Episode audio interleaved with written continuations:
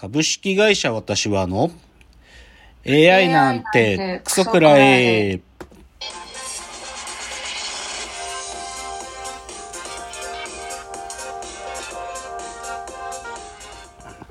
群馬が生んだ怪談時、株式会社私は社長の竹之内です。サブカル研修生4代目アシスタントの深谷です。えーこの番組は大喜利 AI を開発する株式会社私は社長の竹之内が AI のことなんかお構いなしに大好きなサブカルチャーについてサブカルリテラシーの低い社員に丁寧にレクチャー言い換えれば無理やり話し相手になってもらう番組です。ということで今日が248回ですけれども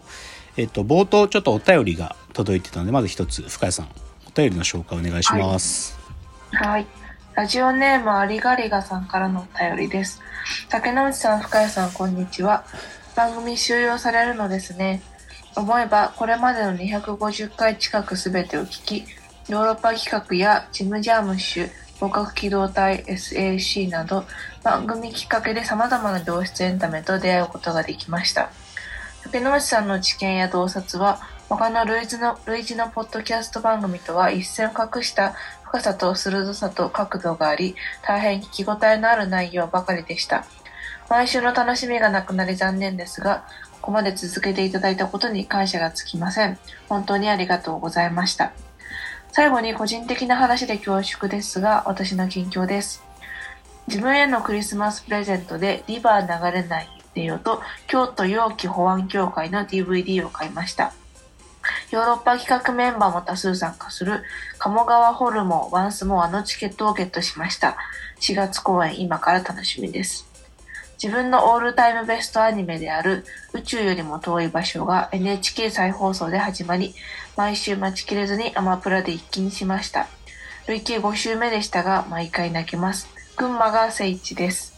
ということで、今年もエンタメライフ楽しみます。改めまして、毎週の放送お疲れ様でした。そしてありがとうございました。またお耳にできる日が来るのを楽しみにしています。それでは。はい。じゃあ、ちょっと一つ目のお便り、えー、ありがりがさんからのお便りで、えーっと、先週ですね、あのーまあ、この AI なんてクソくらい、えー、あと、まあ、4回っていうか、あのーまあ、先週の回も入れると4回で、まあ、終わりますということを、まあ、あの、皆さんにご報告させていただいたというので、まあ、そのお便りなんですけれども、まあ、嬉しいですね。なんていうか、まあ、多少は役に立ったかなっていうか、まあ、なんつうの？まあ別になんかね、きっかけで聞いてもらいたいとか、きっかけで見てもらいたいっていうものうんでああれとも、そんなには思ってないんだけれども、まあなんか、きっかけでなんか楽しいものになんか、はっきなんか出会いになっているんだとしたら嬉しいと。で、ありがりがさんの近況をご丁寧に、もうヨーロッパ企画の満載のこと書いてましたけど、クリスマスプレゼントでリバー流れないでよと、よ京都陽気保安協会の DVD を買われたと。あの、京都陽気保安協会僕も持ってるんだけど、リバー流れないでよは UNEXT で見れるから、UNEXT で見たんだけど、迷ってる僕は買うかどうか。メイキングが入ってるんだよ。メイキングが入ってんの。メイキングが入っていて、しかもそのメイキングというのは、あの、下北沢トリウッドの映画館で、1日前夜祭みたいなのでメイキングだけ流した日があったんだよ。でそれ僕チケットと取れなくて行けなかったし、仕事があって行けなかったんだけど、そのメイキングが見たいっていう気持ちがあるから、迷ってる DVD 買うか。リバーの方はね。でももう買ったんだ。メイキングどうなんだろうな。いい、いいのかな ?YouTube でポロポロはあるんだけどね。暗い旅とかでも行ってるから、なんとなくわかんないけど、なんか作り込まれてるんだったら買ってもいいかなと思うっていうのと、はい。あと、鴨川ホルモンワンスモア。これはあれですね。あの、日本放送がスポンサードして、去年もやったんだけど、銀河鉄道の夜のやつの今年版なんだけど、で、まあ、鴨川ホルモンなんで、もう京都の作家たちがもう、森見富彦。で、だけど正直僕これチケット取ってないんだよな。っていうかね、この公演はね、実は東京だとね、チケットが取れるんだよ、直前でも。で、なんか、行ける日を取ろうとしてて、でで、ああと、若干僕は少し心配してるのは、鴨川ホルモンがそんなに好きじゃないんだよな。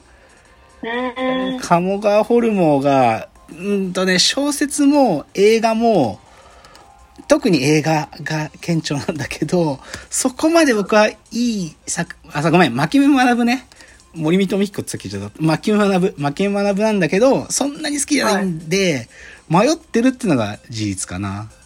でも多分行くと思うけどね。でもこれはね、あの、直前でも撮れるんですよ。これ、東京はだよ、東京は。あと、あと、オールタイムベストアニメ、有賀リさんがおっしゃってる宇宙よりも遠い場所、これね。いや、僕さ、見たことなかった、あの、ネットフリックスでも見られるようになってんだよ、これ。あ、アマゾンプライムだったかな。あの、最近見られるようになってて。でね、評判高いから、見とくかと思って。てかね、な、あの、南極に行くって話なの。南極に行くっていう話なの。女の子たち、お母さんがかつて南極探検隊をやっていて、で、それで、女の子、女子高生のとこから始まるんだけど、南極に行くの。で、事実ね、1話は群馬の駅のシーンから始まるんだけど、群馬の駅じゃんみたいな そういう感じなのよね。だからね、これ、あの、多分ね、すごくいいアニメなんですよ。本当に。っていうのが有賀リさんだ。まあ、あの、今後もエンタメライフ、今年もエンタメライフ楽しみますと言ってるので、ぜひ楽しんでいただきたいと 思いますね。じゃあ、もう一つだけ短いお便り来てるので、深川さん、もう一つお願いします。はい。ラジオネーム江東区のスダックスさんからのお便りです。はい、終わってしまうの残念です。そもそも週1配信はきついかと思うので、年1から4回ぐらいの不定期開催でお願いします。はい。まあ、スダックスさんって、まあ、たびたびちょっと名前も出したりする、まあ、お友達ですけれども、えーはい、まあ、スタックスさんが、先週ちょっと喋ったんだよね。あの、ちょっと、あの、仕事の延長で。で、はい、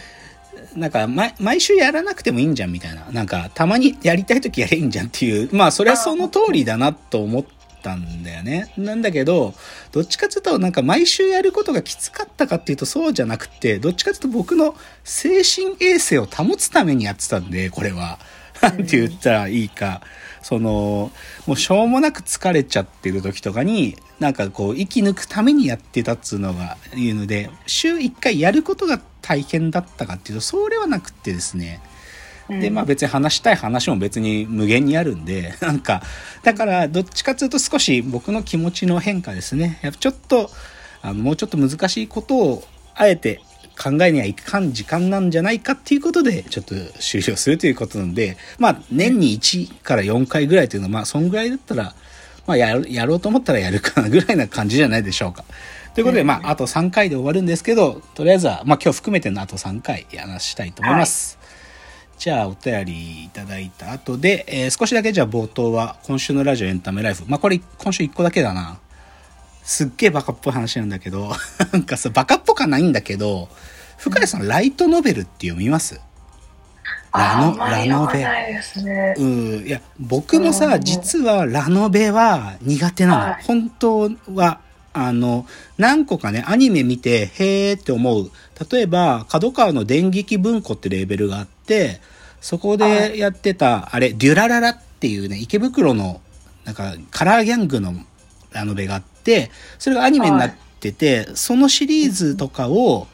へえと思って読んだりするんだけどさ、苦手だったの。苦手なの。まあ、まあ、今もそうなんだけど。で、なんで苦手かっていうと、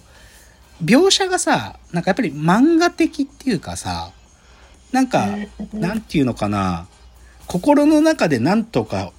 こ、こ、心の中でこうつぶやいたみたいなさ、記述があったりするんだよね、ラノベ。で、すごく漫画的じゃん。漫画で言うとさ、吹き出しのじゃないんだけど、こう、ほわほわほわんとした吹き出しに書かれることとかが書かれるのとかがさ、すごく漫画的で、いや、だったら漫画なんだけどなっていう気持ちがあるから避けてたと。で、まあでもラノベの話じゃないんだけど、あの、ブリーチっていう漫画があってね、久保太斗先生のブリーチっていう、ジャンプでやってた死が、あの、死神が出てくる漫画なんだけど、そのブリーチの考察 YouTube で、ジンさんって人がいるのね。で、僕この人の YouTube 超見てるんだけど、この人めっちゃ詳しい。多分ね、日本一ブリーチ詳しいんだと思うんだけど、その、でね、ブリーチは先、昨年、あの、アニメの、本当に最後のシーズンで千年決戦編っていうのを、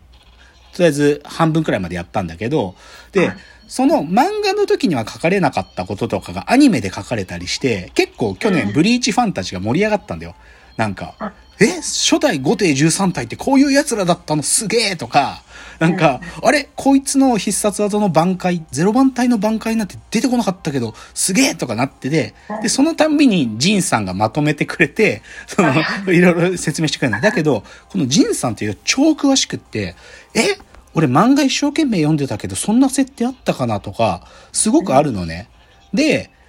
もお大きく元ネタが2つあって、ブリーチってね、小説があるらしいか、ああるらしいとは知ってたんだけど、はい。そのブリーチの、